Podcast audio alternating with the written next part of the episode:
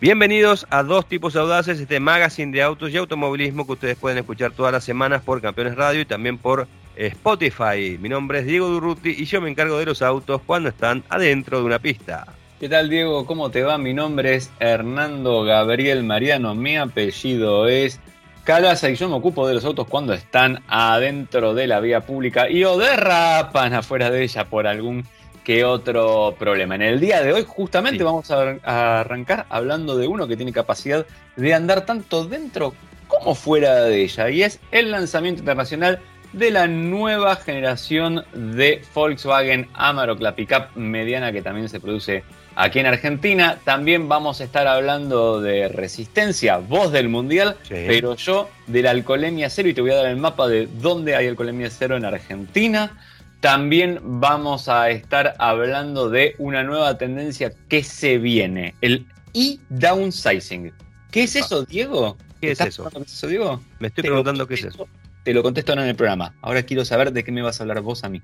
Bueno, yo te voy a hablar de la Fórmula 1 que pasó por Austria con eh, victoria de Charles Leclerc en un fin de semana eh, singular porque fue con formato sprint, es decir, que tuvimos también carrera el día sábado que ganó el campeón Max Verstappen. Eh, después también, lo decías, ¿no? Vamos a hablar del WEC, del Mundial de Resistencia, que eh, disputó sus seis horas de Monza. Y por último, una muy buena noticia, un auto que va a poder competir en varias categorías del mundo y que será fabricado aquí en Argentina.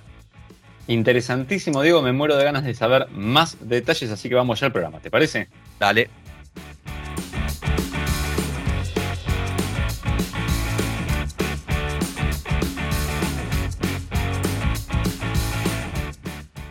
La siguiente columna llega tan rápido como el paquete a tu casa.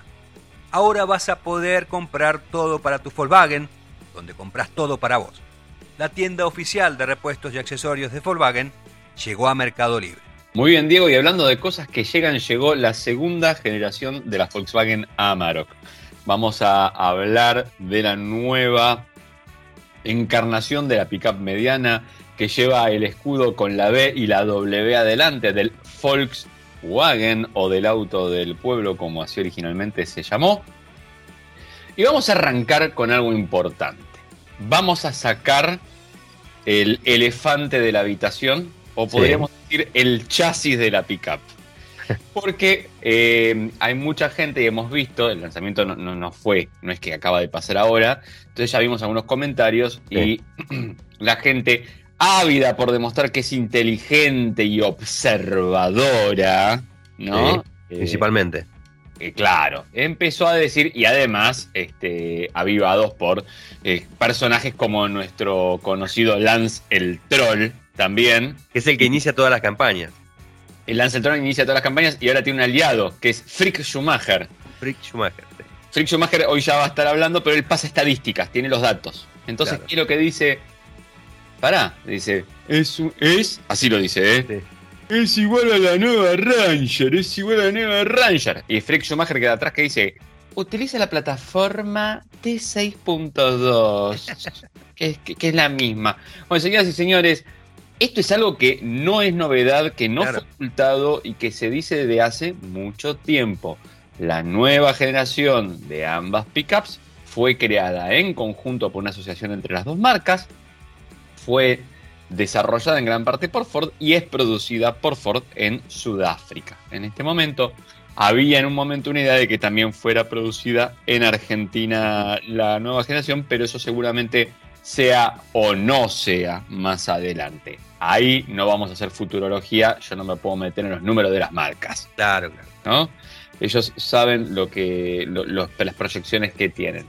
Eh, obviamente que como la nueva Amarok comparte base con la nueva Ranger, hay productos de Ford que comparten base con productos de Volkswagen, especialmente van a ser muchos utilitarios apuntados a lo eléctrico, sobre todo. Bien, es un intercambio, un ida y vuelta, un joint venture, una sociedad que se ha dado. Más allá de todo eso, la nueva Amarok, vos la miras y tiene sus puntos de, obviamente, de similitud, pero de identificación. Normalmente los más claros se van a dar en los extremos del vehículo, que es donde hay más lugar para meter mano. digamos. Y, y, acá tenemos un frente que es bastante Volkswagen porque tiene esa línea bien recta de la marca, en este caso como una especie de metalizado que envuelve los faros que son angostos, que tienen su C LED. Además, la iluminación es full LED y pueden tener los EQ Light, o sea que son estas luces inteligentes. Por eso IQ Light. Vos te acordás de una banda de los 80s, IQ. Sí. ¿No? Seguramente te acordás que el video era como marcha atrás, estaba muy bueno. Pero bueno, deschavada nuestra edad, seguimos con la camioneta. La al menos. claro, vos ya no te lo acordás porque. Yo no me acuerdo. Tengo tanta, tanta edad que no me acuerdo de eso. Claro. Se le nota en el frente, tiene una X hecha estéticamente hablando, eh, porque no es que es una X de, algún otro material o algo, sino cromáticamente entre el protector inferior y la parte que va para la parrilla. Y atrás, algo que a mí me pareció muy, pero muy interesante, de verdad, tiene que ver cómo trabajaron con el portón y las luces, ya que es todo metálico, y las luces están por el lateral de la camioneta y tienen como una fina tira, digamos en la retaguardia y la chapa como que se mete hacia adentro. Seguramente es un plafón plástico, en persona lo veremos y podrá ser distinto, pero me parece que es interesante la, solución, le da algo de distintivo al vehículo y eso queda muy bien. Em, así que eso ya es interesante. Puertas adentro, nos encontramos con un interior bastante Volkswagen también en su estilo, o sea, líneas rectas sobre todo. Eh, algo que ya vimos, esas tomas de aire con la pantalla que hacen como si fuera la cabeza de una cobra, ¿no? Eh, y, de formato todo angular y recto. Eh, solo que en este caso, en vez de tener una pantalla convencional, tenemos una pantalla puesta en disposición vertical, que puede ser de 10 o de 12 pulgadas, y que puede concentrar muchos comandos del vehículo, pese a que abajo hay algunos botones para algunas cosas Físicas, el volante es el nuevo de Volkswagen, que ya lo vimos en Nibus Anticross. Está bueno, pues siempre se trabaja en darte una familiaridad cuando agarras el producto. Algo que tiene Amarok, que identificó de siempre, es que el tipo que se bajaba de un Bora, de un Vento, de algún auto de la marca, se subió a Amarok y encontraba las cosas todas en el mismo lugar y más o menos eh, la misma posición de manejo, el mismo volante, una butaca similar. Te, da un poco esa, esa comodidad. Además, Dependiendo de la versión tenés un tablero digital de más o menos pulgadas, o sea, de 8 o de 12 pulgadas, con distintas informaciones, según dicen por ahí, el sistema operativo del equipo multimedia es el Sync 4, obviamente, de Ford, pero todas las interfaces están adaptadas para que cumplan con la expectativa del usuario o con la experiencia de uso Volkswagen. Bien. Eh, un dato no menor tiene que ver con las medidas de la camioneta. Es interesante esto, Amarok que era una chata que era relativamente ancha para su segmento, ¿no? Bueno, pues ahora crece 96 milímetros a lo largo con respecto al anterior, eh, crece 173 milímetros entre ejes, eh, pero es 34 milímetros más angosta. Ahora está en 1910 milímetros de ancho. Igual, son 3,4 centímetros, no es demasiado.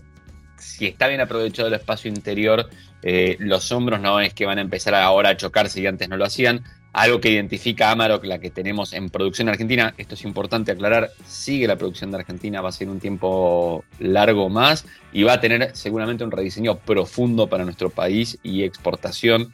La Amarok que se hace aquí, eh, lo que le identifica es ese espacio impresionante a lo ancho. Otra cosa donde gana la nueva generación es en la capacidad de vadeo, que ahora es de 800 milímetros. Eh, y algo interesante también tiene que ver con toda la disponibilidad tecnológica. Cuando vos cambias la base o renovas tus bases, normalmente renovas la arquitectura electrónica y eso te permite agregar más equipamientos, más funcionalidades y hoy por hoy especialmente en lo que tiene que ver con, por ejemplo, las hadas, pudiendo tener luces adaptativas. Ya habíamos hablado del IQ Light, como te dije antes, pero también tenés el sistema de mantenimiento del carril, control de velocidad crucero adaptativo y reconocimiento de señales de tránsito, entre otras cosas, o una cámara de 360 grados, por ejemplo. Obviamente todo esto siempre según versión, ¿no? Y hablando de versiones, vos sabés que va a haber un par de versiones distintas, eh, específicas, alguna de un corte un poco más deportivo y va a haber también una de corte más aventurero. Eh, entre todo lo que se ofrece. Esto está principalmente apuntado ahora a Europa y algunos mercados. Los motores van a ser de 4 cilindros turbo diésel eh, con uno o dos turbos y con distintos grados de potencia, son 150, 170 y 210 caballos aproximadamente. Y en la corona de todo va a seguir estando el V6 de 3 litros que va a tener 250 caballos. Se habla de que en algunos mercados también se va a ofrecer una versión naftera, turbo naftera, que no había hasta ahora. Procedencia Ford, 2.3 litros, 300 caballos aproximadamente. Cajas de cambios, y acá sí hay una diferencia bastante interesante, manual de 6 o doble embrague de 6 cambios que hasta ahora creo que en pickups yo no lo había visto esto. No sé si la Amarok que se ofrece en Europa tiene o tenía esa caja, hasta ahora la de primera generación. Nosotros estamos acostumbrados a manual de 6, automática de 8. En este caso tendrías una DSG y ya las versiones de más de 210 caballos vendrían con la automática de 10 cambios también como la que usa Ford, que dicho sea de paso, en algunos contactos de manejo que leí por ahí, dicen que la marca la mejoró mucho porque para los que manejamos, por ejemplo, Ranger Raptor, nos pasaba que era un poco hiperkinética la caja en ciudad, ¿viste? Estaba, uh, te subo, te bajo, te subo, te bajo, tengo 10 para elegir, va, vamos a este, vamos al otro, vamos al otro, no, subo, no, bajo, no, no, estoy seguro, ¿lo compro o no lo compro? Eh, era un poco indecisa. Aparentemente se, hizo un buen laburo eh, de software para que eso funcione mucho mejor. Y finalmente, Diego, me vas a hacer la pregunta. Hay dos preguntas que me vas a hacer. Eh, vas a poner la, en la, primera. La primera. En la, primera seguidor. Y me vas a hacer dos preguntas. Primero, ¿cuánto vale? Y segundo, me vas a preguntar cuándo llega a Argentina. Y no viceversa. No, no, no. Eh, Hernando, te quiero hacer dos preguntas nada más. Dale, Muy interesante todo, todo, el informe que hiciste de la nueva Amarok. Pero me gustaría saber dos cosas. Sí. El precio y cuándo llega a la Argentina. Buenísimo. ¿El precio en qué país lo querés saber? Porque esta camioneta sabes que se va a producir en la planta de Silverton, South Africa. Em, con lo cual debería estar en Argentina para que tengamos un precio en Argentina primero. Tendrían que estar en el país. Eh, pero tampoco es el precio que va a tener en, otros mercados. Esto ha sido la presentación, no la comercialización. Siempre ah. sea de tiempo. Dicho esto, además, ¿cuándo la tendremos en Argentina? La primera respuesta es no va a venir. ¿No viene? La primera respuesta es no va a venir. Ok. Puesto el no va a venir, ahora empezamos a flexibilizarnos y ver qué podría llegar a suceder. La verdad es que el panorama y la coyuntura actual no da para estar importando a esta camioneta. Em, Más me parece si estás produciendo una acá. No, no, digo, vos tenés un tema con divisas y con todo. Pero, a ver, Ford trajo, por ejemplo, la Ranger Raptor de afuera, cuando tenía la Ranger de aquí. Sí, verdad. Coincidían generacionalmente los dos productos y completaban la gama. Claro, ahí está el tema. Bien. Eh, pero por otro lado, si vos me preguntas, Hernando, ¿hace sentido tener la Amarok nueva conviviendo con la vieja en Argentina? Hernando, ¿tiene sentido hacer convivir la Amarok nueva con la vieja conviviendo en Argentina? Bueno, mira, eh, esas políticas que hay, las, han hecho varias marcas como Peugeot, por ejemplo, que es traer a la nueva generación del producto de afuera y colocarlo un escalón por arriba del que se produce localmente. O sea, traer versiones más equipadas, eh, quizás con algunos chiches extras que no estás pudiendo ofrecer y con eso salir a competir, digamos, con algunos otros productos un poco más avanzados. Lo estrictamente cierto y como te decía es que el no lo tenemos puesto, que la coyuntura no es la mejor hoy por hoy para hacerlo y que además el producto hay que esperar que empiece a estar a la venta, que empiece a tener producción, cadencia y un montón de otras cosas. Con lo cual yo te diría que en 2023 no la vas a ver en Argentina y en 2024 es un tema ya de futurología, no me voy a meter ahí porque este, no estoy hoy en Hernando Clarividente. Este, y cualquier cosa, si no, le consultás a Frick Schumacher. Claro, que tiene todos los datos. calculadora, empieza a hacer cuentas y quizás él te lo puede predecir matemáticamente lo que va a suceder. No estoy seguro. Bueno, perfecto, perfecto. Interesante el informe de la nueva Volkswagen Amarok. Ahora, si te parece, Hernando, vamos a poner un poquito de, picante a, esta edición de Dos Tipos Audaces con lo, que ocurrió sí en el Gran Premio de Austria de Fórmula 1, eh, la undécima fecha del Campeonato Mundial. eh, que tiene una particularidad, se disputaba en formato sprint, en consecuencia eh, hay una carrera el día sábado que ordena la grilla de partida de la prueba del día domingo y se reparten muchos más puntos. En el contexto de, un campeonato dominado por un piloto como Max Verstappen, tener este formato, digamos que es prácticamente liquidar el pleito del campeonato, ¿no? Si las cosas salen bien. Bueno, en este caso no le han salido del todo bien justamente a Max Verstappen, que había dominado las pruebas de clasificación, logrando la pole position. Después ganó el día sábado el sprint, eh, aprovechando creo que en mucho la pelea que hubo detrás de él, principalmente con Charles Leclerc y Carlos Sainz, los pilotos de Ferrari, que eh, durante las primeras vueltas justamente se eh, debatieron por la posición de escolta y eso le permitió, digamos, a, a, Verstappen escaparse y ganar sin, sin demasiado sobresalto en el sprint. y el día domingo, bueno, una carrera que al menos después de haber visto el sprint y después de haber escuchado a los pilotos de Ferrari, a mí me daba la sensación de que iba a haber una, pelea intensa, ¿no? Porque el Leclerc básicamente decía que tenían mucho ritmo y que apostaban justamente a hacer las cosas mejor el día domingo. Y efectivamente fue así, ¿no? Porque si bien em, Verstappen lideró las primeras vueltas, no tuvo demasiado inconveniente Leclerc en igualar su ritmo y en superarlo. De hecho, eh, lo pasó en tres oportunidades, ¿no?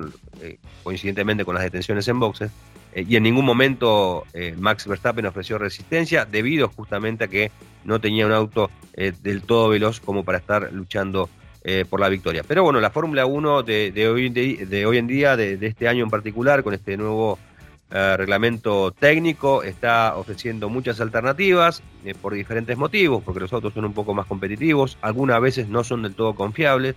Eh, como le pasó, por ejemplo, a Carlos Sainz, que cuando estaba por superarlo a Max Verstappen para terminar un domingo con un doblete para Ferrari, se le rompió el motor, ¿no? Y eso eh, eh, encendió las alarmas, más allá de las alarmas de contraincendio, las alarmas de Ferrari justamente por el rendimiento del auto, porque bueno, ya faltaban pocas, pocos giros y em, se temía por la integridad del auto de, Charles Leclerc, que eh, tuvo algún problema, tuvo un, desperfecto con el pedal del acelerador, lo que le complicó las últimas vueltas, pero así y todo, eh, eh, Verstappen no logró superarlo y bueno, de esta manera Charles Leclerc vuelve a la victoria después de una racha bastante prolongada sin éxitos en este año. Recordamos que fue su tercer triunfo, había ganado ya, la última carrera que había ganado había sido en Australia por, por la tercera fecha del Mundial eh, y bueno, con, este triunfo Leclerc vuelve un poquito a respirar y se pone ahí eh, como escolta en el campeonato de Max Verstappen, aprovechando también lo que le pasó al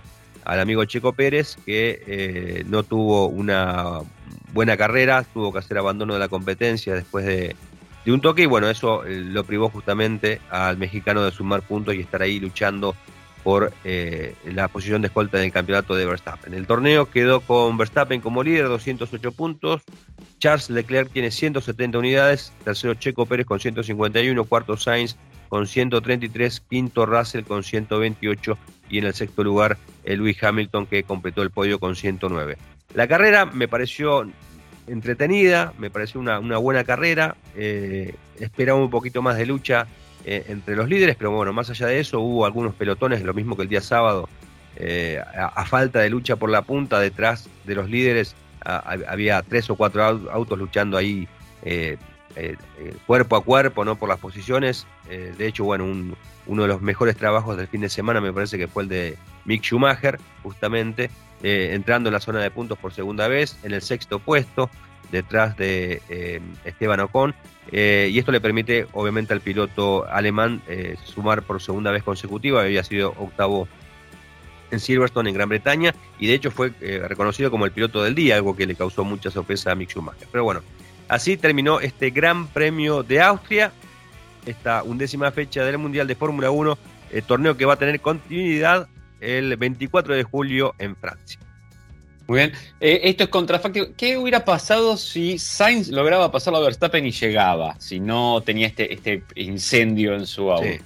Que creo que en puntos quedaba por adelante de Checo Pérez. Y además Le, restaba más puntos a Verstappen así, ¿no? Exactamente, sí. Verstappen, la, verdad que la, sacó bien, gracias al, abandono de, de, Carlos Sainz, porque estaba para ser tercero. Y no sé si cuarto, porque Hamilton se le venía en la parte final y hubiese sido interesante la lucha esa entre los dos, eh, rivales hasta el año pasado del título. Pero bueno, eh, yo creo que es, no, no, fue una, un, buen domingo obviamente para Ferrari porque tiene la alegría de haber ganado con Leclerc, pero la preocupación de que nuevamente el auto empieza a mostrar eh, em, fallas técnicas en momentos claves de la carrera, ¿no? Porque no fue, justamente sobre el final, cuando ya en teoría eh, el auto tiene que resistir toda la carrera. Así que hay que ver cómo en Maranelo analizan lo sucedido, ¿no? Y, el acelerador de Leclerc que estaba trabado, supuestamente. Claro, y el acelerador de Leclerc también lo habíamos dicho que estaba trabado, que de hecho. Se enroscó la alfombra, dicen. Eh, parece que encontraron. El problema es que se le enroscó la alfombrita abajo. La alfombrita, claro, Sí, clarísimamente. Hubo, una escena muy divertida, yo creo, al principio, cuando se dio el roce de Russell. Sí, sí, sí. Ese relato fue muy lindo escuchar. el roce de Russell. Fue muy bueno porque era como, ¿de qué, qué trabalengua me está? Alumna no le me lo le decía. Claro, claro, una cosa así, una cosa así. Eh, fue, muy lindo. El no, no, no de, Carlos fue tristísimo realmente. Eh, yo, y acá, acá voy a citarlo a, mi amigo Esteban Bocón. Sí. El, el piloto del Pedín que nuevamente va a decir, este Sainz no tiene ritmo, no tiene ritmo de campeón. No lo tiene, lo lamento. Lo queríamos mucho, era nuestro amigo desde que éramos chicos y corríamos juntos, pero no tiene el ritmo de campeón. No, en ningún momento, dos vueltas le duró hacerle sombra a Leclerc, sí. lo pasó y no pudo seguir corriendo. y siempre fue cediendo tiempo contra Leclerc. yo, creo que, que Sainz, eh, evidentemente, el hecho de estar en un equipo como Ferrari, por algo lo han contratado. Para mí fue una jugada muy riesgosa que hizo Ferrari, pero bueno, ha tenido muy buenos resultados, dentro de todo Carlos Sainz, eh, pero no, no, no, no, veo un tipo eh, como con pasta de campeón, me parece a mí, ¿no? Eh, por ahí hay, fanáticos de, Carlos Sainz que obviamente estarán en, contra de mi opinión, pero me parece que ahí es donde le saca justamente Leclerc un, poco de ventaja. Más allá de que hace más tiempo que está en el equipo, le sacan esa ventaja, que tiene, se nota que tiene hambre de campeón, ¿no? y vos fíjate que de hecho Carlos Sainz ha pasado por varios e-, equipos eh, y, se ha, y, ha quedado como un, muy buen piloto, obviamente, pero es como que siempre le falta esa chispa, ¿no? Eh, un poco como por ejemplo, un poco como, por ejemplo, al menos hasta el año pasado o el anterior, me daba la sensación de Checo Pérez. Hoy creo que Checo Pérez, hoy en el caso de Checo Pérez, creo que justamente tiene un auto, eh, o sea, tiene lo que no tenía antes, que era un auto que le permitiera luchar por la victoria más allá de la mala suerte que está teniendo, me parece que Checo Pérez hace un muy buen papel, es un digno número dos, eh, eh, que con, serias aspiraciones de convertirse en número uno, cosa que dudo por una serie de circunstancias. Eh, esto no, no, nos tenemos que olvidar que también, más allá de un deporte, hay, hay, mucho dinero de por medio de, marketing y otras cosas, y me parece que, que para Red Bull ¿no? es, es mejor imagen que salga campeón eh, Verstappen que que salga campeón un mexicano que ya está cerca del retiro. Diego, es más difícil que eh, Checo gane el mundial. Es casi tan. No, es más difícil que Checo gane el campeón que, que Irvine haya ganado el campeonato con Ferrari. Con eso te lo, te, te lo resumí. Para mí, la, idea. ¿Qué equipo le va a estar pagando una millonada a un piloto para que le gane el que le cobra la mitad? No, tal cual. No, ganás porque no te dejan ganar al final. De alguna manera, múltiples paradas en boxes. Se te pinchan, caen Miguelito, en Miguelito sobre tus ruedas. Eh, tus radiadores explotan. Puede llegar a pasar cualquier cosa ahí. Sí, sí, este, este, le, debería ir demasiado mal a, Verstappen en algún momento, en algún momento del campeonato, como para que Pérez eh, tenga esa posibilidad. O sea, me parece que de todas formas es, una estrategia que que creo que cualquier equipo debería tener de dos autos en condiciones de ganar un campeonato y dos autos en condiciones de ganar una carrera, porque vos no sabés si vas a llegar con los dos o llegas con uno, en definitiva. Y, si, siempre al segundo le, no le diste demasiada importancia, y si de buenas a primeras dependés de ese piloto, que, ¿cómo haces? ¿no? Pero bueno, así, eh, sí. ¿Cómo? Es, así de terrible. Eh, creo que la, imagen igual que más, más este, más extraña, más curiosa que nos vamos a llevar del fin de semana es el pobre de Sainz con el auto. Se le prende fuego que no se puede bajar, que suelta el pedal del freno, el auto se le va para atrás. Pobre, en la desesperación lo podría haber girado para que golpee contra la placa y se frene o algo. Pero aparte, los mecánicos, fue uno y apoyó un matafuego y se fue. Sí, sí, sí, ¿Qué onda? Y después tuvo que ir otro corriendo y tirar un taco, o sea, nadie agarraba el coche. Yo esto tenía miedo que explotara, no sé qué pasó. Y es, es, Sí, fue, fue una. Yo te digo que. eh, eh, me imagino que para Sainz habrán parecido eh, horas que pasó en ese, en ese instante, aunque fueron segundos, pero fue algo que pudo haber terminado Sí, mal, Fue una anécdota, pero llama la atención. Sí, pero y son pilotos de auto, vos sabés, Diego, mejor que Sí. yo. Son pilotos de auto, seguramente en ese momento estaba, estaba más enojado porque no seguía en Por- carrera, por los puntos y todo eso, que porque el auto se le quemaba y él se podía prender fuego. O sea, Claro, claro, seguro que estaba. Fue como cuando tenés el accidente, viste, el tipo tiene accidente en moto y sale corriendo a ver la moto en vez de fijarse Sí. si está entero. Eh, eh, para mí es algo, algo por el estilo. Che, y eh, creo que también tenés para hablarme un poquito de, de resistencia, puede ser, del Mundial de Sí, Resistencia hoy. sí, va- Bueno. vamos a sí, aprovechamos y hablamos también del Campeonato Mundial de Resistencia que se presentó en Déjame Monza. que hable yo de resistencia primero. Bueno. Eh, ¿Puede ser? Porque. Resistencia Chaco se acaba de sumar a eh, las ciudades que tienen alcoholemia cero en Argentina. Sí, Apa, ¿viste como todo sí, tiene sí, que ver con sí, todo? todo, tiene que ver con todo. Somos el Pancho Ibáñez de las cuatro ruedas. Es clarísimo. Eh, eh, ¿Y por qué te lo traigo esto? Porque es un mapa muy interesante para tener en cuenta y te voy a pasar cuál es el, el plano. Vos sabés que eh, por, por ley no se puede manejar autos privados con más del famoso 0,5 Sí, eh, de alcohol en sangre, esto te lo toman con los aparatitos, y donde el alcohol cero son 100 miligramos, pero digamos, es el equivalente a, no sé, haber inhalado la tapita de- de- de- del alcohol de casa. claro. O sea, no, es- se, se le dice alcohol cero. Es importante saberlo porque para mí acá hay, hay como una. Podemos tener un, un poquito un debate si querés. Si querés, no, no debatimos, no hay ningún problema. Para mí es lo mismo. Eh, hay lugares donde, mm, eh, eh, por, un- por un lado, está bien, te dan un margen. Che, me puedo Sí. tomar una copita y, y salir. Lo malo de ese margen es cómo me dice el margen vos en tu casa. Y cuando salís, ¿estás seguro que estás o que no estás cumpliendo? Que esa copa era una copa muy grande o muy chica que te serví. Sí. ¿Qué onda? Entonces, por ahí es mejor directamente, ya que vas a manejar, nada de alcohol. Claro. Punto, cero, listo. No agarre la copa, no mires ni la lata, no mires el- la botella y, y ya está. Y por otro lado, tenemos un tema que es quiénes tienen tolerancia cero y quiénes no, porque de golpe vos te tomaste una copita y pensaste que estaba de vacaciones en Mar del Plata y no iba a haber problema, ¿y qué pasó? Sí. tácate, eh, fuiste. Te voy a decir, las provincias con alcoholemia cero son Córdoba, de los Ríos, Jujuy, La Rioja, Río Negro, Salta, Santa Cruz, Tierra del Fuego y Tucumán. Y entre las ciudades y localidades, anotá por favor, toma Sí. nota, Mar del Plata, Ezeiza Tigre, Moreno, Bragado, Resistencia, Posadas, Garupa, Misiones, Neuquén, Neuquén, Rosario en Santa Fe, Santa Fe, queda en Santa Fe, mira, qué, Mirá. qué dato, ¿no? Eh, y Pueblo Ester en Santa Fe también. Muy bien. Así que ahí, tenemos que tener cuidado. Muy- eh, siempre hay que tener cuidado. Siempre hay que tener cuidado. Lo único que es importante es que saber que en estas provincias o en algunos de estos lugares, eh, lo que te pasa es que nada, no podés tomar ni una Nada. copa. O sea, estar, estar avivado porque después en un control uno cree que está eh, a ley, que está bien, Sí. que está dentro de lo correcto lo que hizo, y no. Entonces, siempre es bueno tener eh, revisada esta lista, como de costumbre la pueden De buscar. última, un Ah, conductor asignado, ¿no? No, no, siempre lo ideal es tener un conductor designado o, bueno, eh, buenas son las gaseosas. O los Sí. taxis también.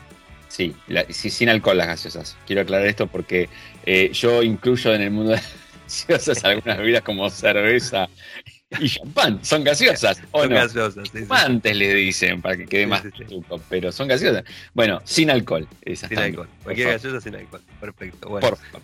Ahora sí, Diego, eh, hablame de tu resistencia. Bueno, ahora te hablo de mi resistencia, exactamente de estas seis horas de Monza, la cuarta fecha del Campeonato Mundial de Resistencia del WEC, eh, una categoría que se va a poner el año que viene espectacular, ya estuvo dando algunas vueltas el, el auto híbrido de Ferrari, eh, les probó la, semana pasada, eh, mostraron algunas, algunas imágenes, y bueno, es uno de los tantos vehículos nuevos que va a presentar el WEC. Pero bueno, hablemos de estas seis horas de, Monza, esta cuarta fecha del torneo. Eh, victoria para el Alpine de eh, André Negrau, Nicolás Lapierre y Matthew Baxivier. Una carrera muy peleada con el Toyota, particularmente el de número 7, donde lo tiene como piloto a Pechito López, Mike Conway y Kamui Kobayashi. Sobre el final de la prueba hay un toque entre Kobayashi y Baxivier cuando estaban luchando por la primera posición. Eso deja, digamos, eh, sin chances al, Toyota número 7 porque, bueno, Kobayashi rompe, o el auto se le rompe un neumático que tiene que entrar por boxes y no solamente eso, sino que después le agregan 90 segundos de recargo porque lo responsabilizan del accidente. Así que con este triunfo, eh, eh, Alpine, los pilotos Alpine se, afianzan al frente del campeonato. En, el segundo lugar, el, auto bueno de Pechito, Conway y Kobayashi salió tercero y segundo fue el otro Toyota, el de Buemi, Harley y eh, Hirakawa. Eh, un muy buen trabajo de Grinkenhaus, que hizo la pole position con Pla, Dumas y Derani. Estuvo, de hecho, liderando las primeras vueltas hasta que, tuvo, hasta que tuvo un problema con el turbo y tuvo que abandonar. Y bueno, fue el esperado debut del Peugeot 9X8 del equipo oficial Peugeot. Eh, de los dos autos que corrieron, llegó solamente el de James Rossiter, Gustavo Meneses y Luac Duval. El otro mm, llegó muy lejos, 30 y pico en la clasificación a, 25 vueltas de los ganadores porque tuvieron eh, inconvenientes de fiabilidad en el auto. Y el otro ah, vehículo, el número 93 de Paul Di Resta, eh, Mikkel Jensen y Jean-Éric Bernet, eh, tuvo que desertar prematuramente también por fallas mecánicas. El equipo Peugeot no confirmó, no dijo en ningún momento cuáles habían sido los motivos de, las fallas, pero bueno, Obviamente es la primera competencia, ya habían acumulado 15.000 kilómetros de pruebas con este nuevo vehículo, un auto totalmente innovador, eh, sin el alerón trasero, toda la, carga se genera a partir del fondo plano, eh, realmente muy pero muy llamativo el concepto. Eh, y bueno, tuvieron estos inconvenientes y bueno, la revancha la van a buscar en las 6 horas de Fuji que va a ser el 11 de septiembre y bueno, justamente esta competencia ya también nos va a, dirimir, me parece, quién eh, va a ser el máximo favorito, digamos, a lograr el título, aunque bueno, eh, el, Alpine, los pilotos de Alpine tienen una, buena ventaja, la segunda victoria que logran en, este año después de haber vencido las mil millas de, de Sebring, así que bueno, un campeonato del WEC que no digamos, en el cual Pechito López no está y, y sus compañeros no están teniendo tanto protagonismo como en los años anteriores, pero bueno, eh, también le viene bien esto eh, un poco a la categoría y mismo también para, para el argentino como para que encuentre una motivación extra y el año que viene vaya por todo seguramente, por Le Mans y por, también por el título. Obviamente, ¿qué canta Pechito cada vez que le preguntan acerca de cómo anda la cosa? ¿Qué canta? Resistiré.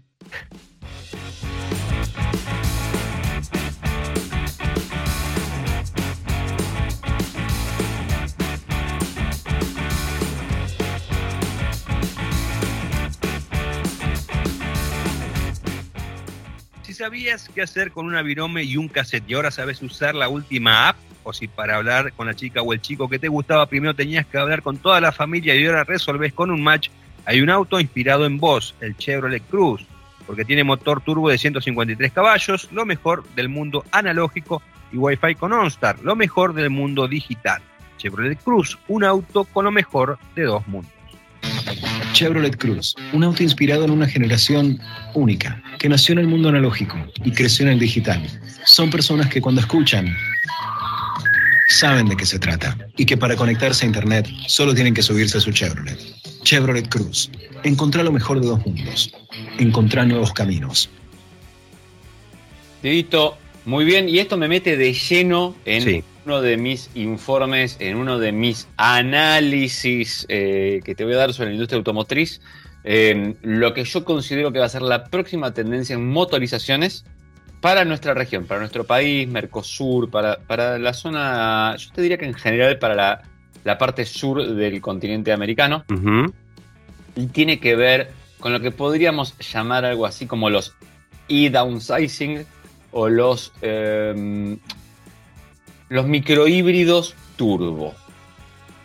Y para hacer esto un poquito, eh, nos sirve, está muy bien el pie que, nos das con, con, Chevrolet, con esta idea, porque la marca eh, fue una de las primeras que trabajó esta idea del downsizing aquí en la región. ¿Qué es esto? ¿Qué es el downsizing? Downsizing. ¿Cómo? Downsizing. eh, el CD Sound System. Sí, Sí. Eh, básicamente es el achicamiento, ¿no? Eso quiere decir downsizing, y tiene que ver con reducir la cilindrada de los motores, utilizar Sí. motores de menor cilindrada, pero para no perder ni potencia ni torque, agregarles sobrealimentación. En términos generales, Mm. un turbocompresor.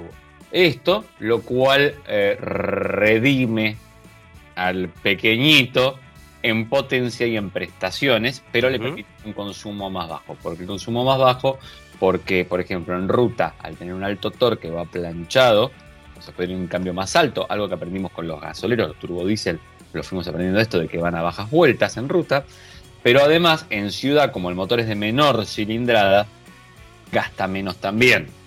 Eh, eh, mucha gente igual tiende a pensar, hay dos cosas que tiende a pensar la gente que vamos a tratar de desmitificar acá un Sí. poquito. La primera tiene que ver con la cilindrada. Ah, downsizing quiere decir que tiene hasta 1.5 litros de cilindrada y 3 cilindros. No, hay motores de 4 cilindros y hay motores inclusive V6 o de 6 cilindros que pertenecen al downsizing. Por ejemplo, qué difícil esa palabra, cada vez que la digo, sufro, eh, tengo miedo de, de ahí, ácate. Eh, tenemos los, el motor, hace poquito presentó Stellantis el Hurricane.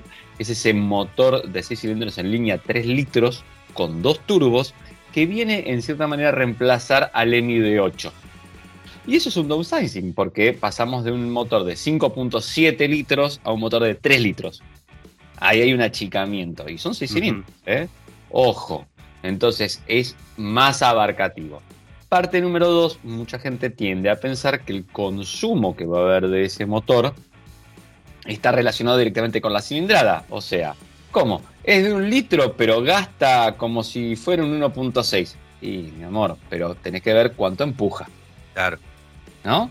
Eh, y el no es motor, gratis todos en la vida. Exactamente, pero el motor por ahí tiene el empuje de un 2 litros. ¿Por qué? Porque Sí. el torque es de 200 Nm normalmente en un, en un motor de un litro turbo es ese, eh, aunque la potencia por ahí esté en 120 caballos y un motor de 2 litros te puede dar hasta 170. Motor de 2 litros de 170 caballos, de 170 caballos te está dando 190 Nm de torque, por ejemplo. Acá lo tenés además desde menos vueltas y durante mucho más recorrido. Es algo que se ve en las prestaciones. Entonces, en algún lado lo que tenés que entender es que el consumo lo tenés que medir de acuerdo a las prestaciones que está dando el motor, más que a la cilindrada per se. ¿Ok?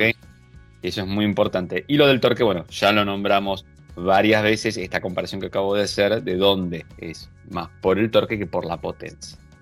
Ahora, dijimos hace un poquito, Chevrolet fue bastante innovador con esto, ¿no? El Cruze se lanzó con el 1.4 turbo, la gente decía que era un motor chiquito, no sé qué, hasta que vio que empuja el motor y se volvieron todos locos.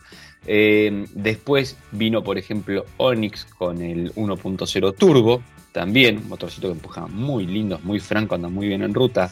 Eh, es cosa curiosa porque normalmente los hatchbacks del segmento B donde flaqueaban eran en ruta, iban muy enroscados en vueltas, ruidosos, y esto le, aportó mucha serenidad y la verdad que cuando medís un 80-120 da muy buenos tiempos, mejores que por ahí el 1.4 que venía a reemplazar, que tenía, eh, no, en realidad no tenía más potencia nominal en CBs, pero anda mejor este motor, con menos cilindrada y todo. Eh, ¿Qué pasa? Ellos arrancaron con todo esto, pero la competencia también. Entonces, viste que eh, cuando todos somos iguales, nadie es distinto, básicamente. y vos tenés que ofrecer siempre un diferencial. O sea, yo digo, estoy con el señor Diego Durruti. ¿Qué, qué diferencial aporta el señor Diego Durruti? Su experiencia. Expertise, Aporta su expertise, aporta su vasta trayectoria, claro. su conocimiento casi catedrático y matemático de todas las estadísticas y cosas que me aporta. Eh, el sitio automundo.com.ar, una locura de información que no se limita nada más a ganó la carrera tal, no, no, no, no. De golpe hoy me llegó el Hesket, que era el auto que Han decía que era hermoso, el, este y lo hizo de seis ruedas, eh, la historia del, del, piloto espía, o sea, me llegan los Durruti Files también. Entonces sí. digo, bueno, ah, Durruti se destaca de la competencia. Bueno, ¿cómo hace entonces ahora para destacarse en automotriz? Si todos somos iguales. Perdóname, perdóname, eh, que te interrumpa. No, le, le aclaro a la gente, esto no es pago, no es un penete mío que vos estás haciendo. No, no, es Gracias por los elogios, gracias por los elogios. Simple admiración. Y la verdad, me sorprendo aún más todavía cuando entro a las redes sociales y veo eh, videos, videos breves, videos largos en Instagram, en, en todos lados. Yo no estoy en TikTok, Diego, pero sospecho que vos ya la estás rompiendo. Sí. Este, eh, ya no se dice más esquere, así que mira qué viejo que estoy, ni siquiera me doy cuenta. Este, no lo sabría usar en una frase, pero yo creo que vos seguramente sí sabrías hacerlo y todo. Este, bueno, pero más allá de todo esto, eh, ¿qué hacemos ahora? ¿Cómo nos diferenciamos? Bueno, todos tenemos nuestros motorcitos turbo. Sí. Estamos todos acá, listo, perfecto. Todos llegamos a un torque, todos llegamos a más o menos un consumo. Bueno, hay quien lo hizo mejor, quien es más elástico, quien menos, quien todo. ¿Y, y qué tenemos que hacer ahora para diferenciarnos? Vamos a hibridar. Buena idea, vamos a agregar un motor eléctrico. Esto nos va a, nos va a ahorrar consumo. Sí, pero el híbrido, bueno, demanda más plata porque pone un motor eléctrico grande, porque hay que meterlo en la cadena cinemática. eh, o sea, hay que hermanar a los dos motores para que trabajen y que cargue la batería y que, y que empuje las ruedas uno y el otro. Hay que meter una batería que no es tan grande, pero que tiene su tamaño. O sea, no es una, la batería común que vos tenés de 12 voltios. Eh, hay que acomodar todo Sí. eso. Entonces, además, tenés que comerte el baúl del coche, que por ahí es chiquito, porque vos acá en, en esta región trabajas mucho con el segmento B.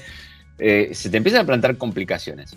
Y acá llega la salvedad, los microhíbridos, los mild hybrid. Vos sabés que en el mundo de los híbridos tenemos tres tipos. El convencional, que es este donde la batería se recarga en, en las acciones de desaceleración, en términos generales, o el propio motor de combustión deriva un poco de energía a cargarlas. Y el motor eléctrico se ocupa de aportar su torque justamente en momentos, por ejemplo, como aceleración donde más se consume. Tenemos los híbridos enchufables, ya tienen baterías más grandes, autonomía eléctrica más grande, mayor potencia eléctrica también, o sea, tienen un mayor desempeño puramente eléctrico, pero tenés que, además de usar eh, la regeneración y todo, unas horitas de enchufe para que esto esté mejor cargado. El mild hybrid tiene un asistente. Es un pequeño motor, normalmente la, la arquitectura es de 48 volts. En términos generales va unido por una correa o cadena al, al motor, al principal, y no tiene fuerza suficiente para mover al vehículo por sí solo, este motor eléctrico. Ahí estaría la gran Claro. diferenciación. Y además lleva una batería acumuladora más pequeña también, pequeñita, porque también el motor es pequeñito, es, es limitada su acción. Cuando trabaja, porque vamos a decir, Hernando, parece que me estás mintiendo. Fernando, me parece que te- me estás mintiendo. ¿no? Qué feo que me digas eso, Diego. Sí, bueno, pero estás chamullando mucho, la estás haciendo muy larga. Decir que yo te incito a estas Sí. cosas.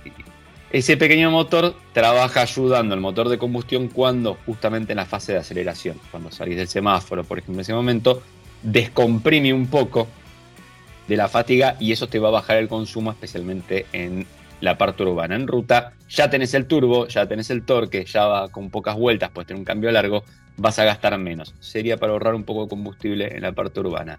Entonces es una tecnología que es relativamente fácil de adosar a la que ya tenemos. O sea, lo que ya está se le puede adosar relativamente fácil esto sin tener que hacer grandes alteraciones del vehículo inclusive, eh, ni mecánicas, ni al motor, ni a la arquitectura electrónica, y que podría llegar a darnos un pequeño aporte, no tanto en prestaciones como sí en consumos, especialmente en la parte urbana. Sería como un stop and start o start and stop evolucionado, magnificado, mejorado. Eh, yo creo que esto es lo próximo que se viene. Y no te lo digo así nomás. Ya sé que Volkswagen está probando los ITSI, o sea, Ajá. ETSI, un poco. Y Fiat ya empezó a hablar de para 2024, cuando llegue el recambio generacional. O sea, ahora hizo un recambio generacional bastante interesante. Sí. Esto es como el MCU de, de, de Marvel, ¿viste? Sí, sí, sí, sí. ¿No? Sí, Llega primero la, la etapa 1, la etapa 2, la etapa 3 y después todo el recambio generacional. Claro. Bueno, en este recambio ya hicieron, una, ya cumplieron con la etapa 1, digamos. Eh, la completan ahora con Fastback, que va a ser ese derivado, digamos, como el Pulse Cronos, digamos, ¿no? Sí. Eh, y luego de eso, la próxima etapa para mí va a venir con eso. Así que prepárate, porque lo que te estoy diciendo, 2024 ya está, ¿eh? A más. Empieza, empieza, empieza, empieza, empieza ahí. Hernando, vos que sos un estudioso de todos estos temas, un experto, ¿eh? que podemos ver eh, tus opiniones y eh, informes y notas en autocosmos.com.ar. Eh, ¿Cuándo prevés que la Argentina, y mira el silencio que te metí, ¿eh? la Argentina eh, va a estar introducida en el mercado de los autos eléctricos? Ya hay modelos, ya hay varios modelos que poco a poco las, las automotrices están presentando, tal vez no comercializando aún, más allá de que algún utilitario Renault está comercializando un, un- modelo eléctrico para flota. Eh, depende mucho de infraestructura, que es el gran problema que están teniendo en Europa, por ejemplo.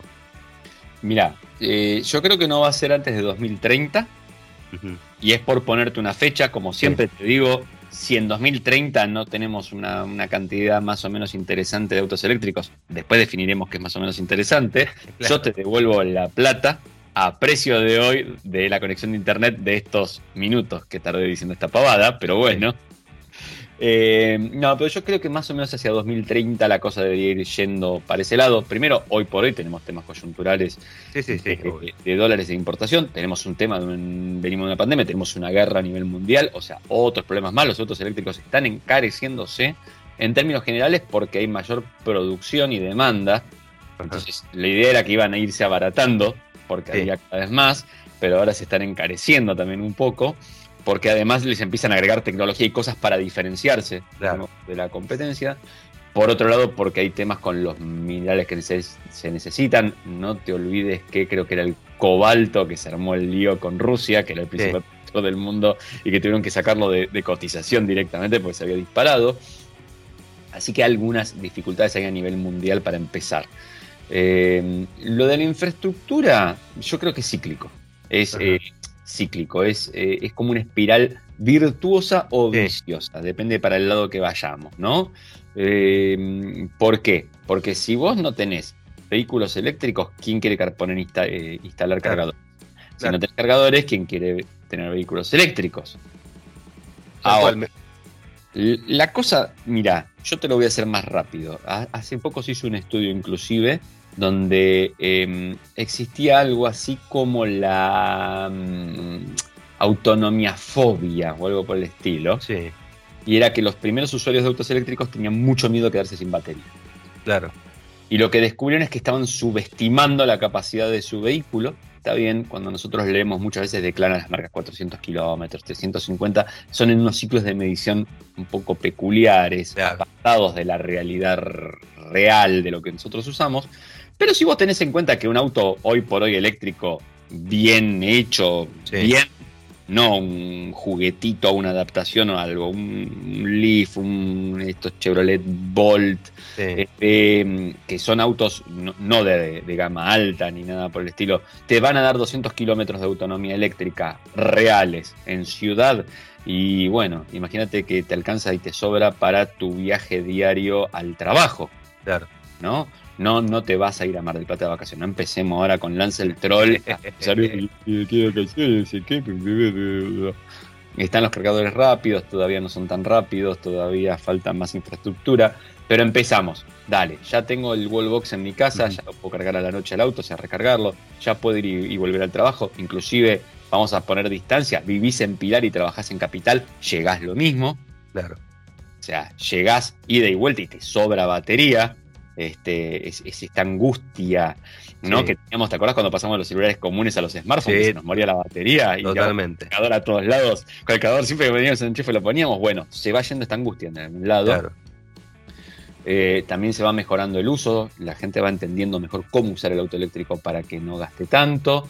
Con lo cual, eh, yo creo que si pudieras garantizar que no vamos a tener cortes de luz, que eso es otra historia, Otra y que yo podría cargar el auto eléctrico en mi casa tranquilamente todos los días. Una vez que esté hecho eso y entonces empiezan a haber más autos eléctricos, tranquilamente alguien va a ver el negocio de poner infraestructura de recarga y una vez que alguien ve el negocio de poner la infraestructura de, de recarga, pues va a tener clientes o quiere adelantarse a ello. Bueno, empezamos ahí sí la espiral virtuosa de ascenso. Argentina, productor de litio, están ahora, viste que ya se dio la aprobación en diputados para la ley de movilidad, bueno, eh, todo esto que se está trabajando con las automotrices, eh, está la de electromovilidad también metida Sí. en el medio. que podría empezar también a desbloquear y acelerar. Eh, Cherry está cada vez hablando más. Volvió a hablar ahora del tema de eh, instalar una, fábrica acá en Argentina, seguramente sea para vehículos híbridos, eh, enchufables, no 100% eléctricos, pero se vuelve a hablar del litio, se vuelve a hablar de por ahí hacer valor agregado. Yo siempre insisto con el valor agregado porque me parece que es lo más interesante. No sacar, no solamente consumir el recurso, eh, sino agregarle trabajo calificado, bien pago y, todas estas cosas. Así que yo creo que en, recién en 2030 vamos a empezar a hacer un número en Argentina de autos eléctricos eh, y veremos qué es lo que pasa adelante.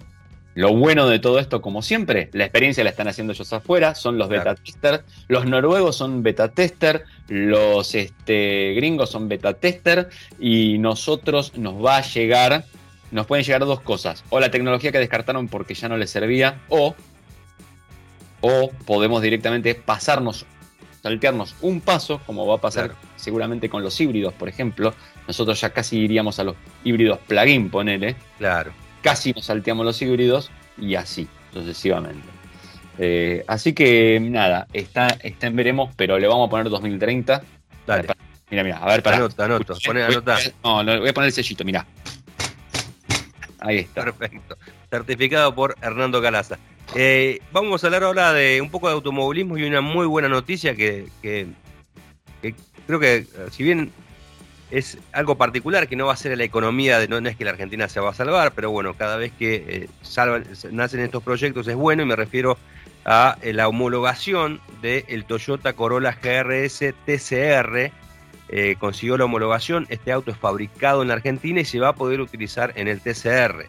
Eh, eh, recordemos que es un concepto de reglamento técnico para autos de turismo que utilizan un montón de campeonatos alrededor del mundo, son más de, de 30 campeonatos nacionales, regionales, internacionales. se estima que el parque de autos homologados supera los mil vehículos. Eh, y es un concepto novedoso que acá lo, tenemos cerca a través del TCR sudamericano, eh, que comenzó su primer torneo en el, año pasado. Eh, bueno, y a raíz justamente de, este, de, la llegada de este certamen, Toyota quiso incursionar en la categoría, no estaba presente y desarrolló a través del Toyota Gazoo Racing, que es su departamento de competición acá en la región, justamente este Corolla GRS, que bueno, consiguió la homologación y de hecho va a estar debutando este mismo año cuando el TCR Sudamérica se presente en Termas de Río Hondo eh, el 27 y 28 de agosto. ¿Qué tiene de interesante? Porque yo decía esto de, la importancia que tiene esto, porque más allá de ser un, auto de carreras, eh, de aquí en más, todos los Toyota que ustedes vean eh, compitiendo en cualquier parte del mundo son autos fabricados en Argentina, porque lo que hace justamente la gente de, la empresa que tiene a cargo el, concepto TCR, que es World Sporting Consulting, es le da la homologación a un, eh, a, un fabricante y ese fabricante tiene que designar un solo constructor. Y acá en Argentina es justamente eh, el Toyota Gazoo Racing, así que de aquí en más todos los Toyota Corolla GRS TCR que vean compitiendo habrán sido fabricados acá en nuestro país, eh, con lo que eso significa, porque en, realidad generas una fuente de trabajo ¿no? y una, una pequeña industria. Está creo que muy bueno, es una muy buena noticia. Eh, eh, recordemos que los tienen una son 15, 20 vehículos los que tiene homologado TCR. las marcas representadas son Alfa Romeo, Audi, Cupra, Fiat, Hyundai, Kia, Lada, Lincoln Co, MG, Opel, Peugeot, Renault, Subaru y Volkswagen. Son todas marcas que tienen sus propios vehículos eh, eh, homologados para TCR. Esto nace a partir de los fabricantes que tienen que pedir, eh, mostrarse interesada para homologar el vehículo, la empresa les, les, da el ok y bueno, y ahí empieza un proceso de homologación que es fabricar un auto, probarlo y después llevarlo justamente a la sede de, de Westport Consulting para realizar los últimos ajustes, determinar el balance de rendimiento y a partir de ahí sí se empiezan a hacer en serie todos estos vehículos. Así que una muy buena noticia, el auto ya había sido presentado el año pasado, eh, había empezado a rodar el año pasado y bueno, y ahora consiguen justamente la homologación y el debut es el 27 y 28 de agosto en eh, Termas de Riondo. Hay que destacar una cosa para aclarar que si bien, que acá me parece lo interesante que tiene el concepto este, eh, no pueden estar eh, eh, metidos equipos oficiales, son todos equipos privados. y, digamos, el negocio de, la, fabricación de, estos autos sí puede venir de una terminal. Por ejemplo, Peugeot, ellos mismos, Peugeot Sport, desarrolló dos modelos, pero solamente para el TCR. No, no es que Peugeot tiene un equipo de competición, tiene los motores, los vehículos desarrollados, que son el 308 Racing Cup y el 308 TCR, aquí el equipo que quiera comprarlo va directamente, se lo compra a Peugeot. ¿Mm? Cliente, eh, como equipo del famoso eh, cliente. claro, sí, exactamente. Así, ese es el esquema. Ese es el esquema. Que me parece que está bueno porque de alguna manera vos eh, lográs una categoría donde los, los presupuestos, digamos, no son relevantes, ¿no? Porque obviamente uno no podría competir contra un equipo oficial como Toyota, si viene con el apoyo de Japón, que tiene todo el dinero del mundo, eh, no puedes competir. Y bueno, este concepto me parece que es interesante por eso. Y incluso eh, creo que eh, el, mejor ejemplo de, cuánto vale esto lo está dando Hyundai, que tiene homologado tres modelos: el i30N, el Veloster N y el, el Antra N. son todos modelos que tienen su versión de TCR. Porque evidentemente a la marca le interesa, digamos, tener presencia en esta categoría de turismo. A esta y otras tantas marcas.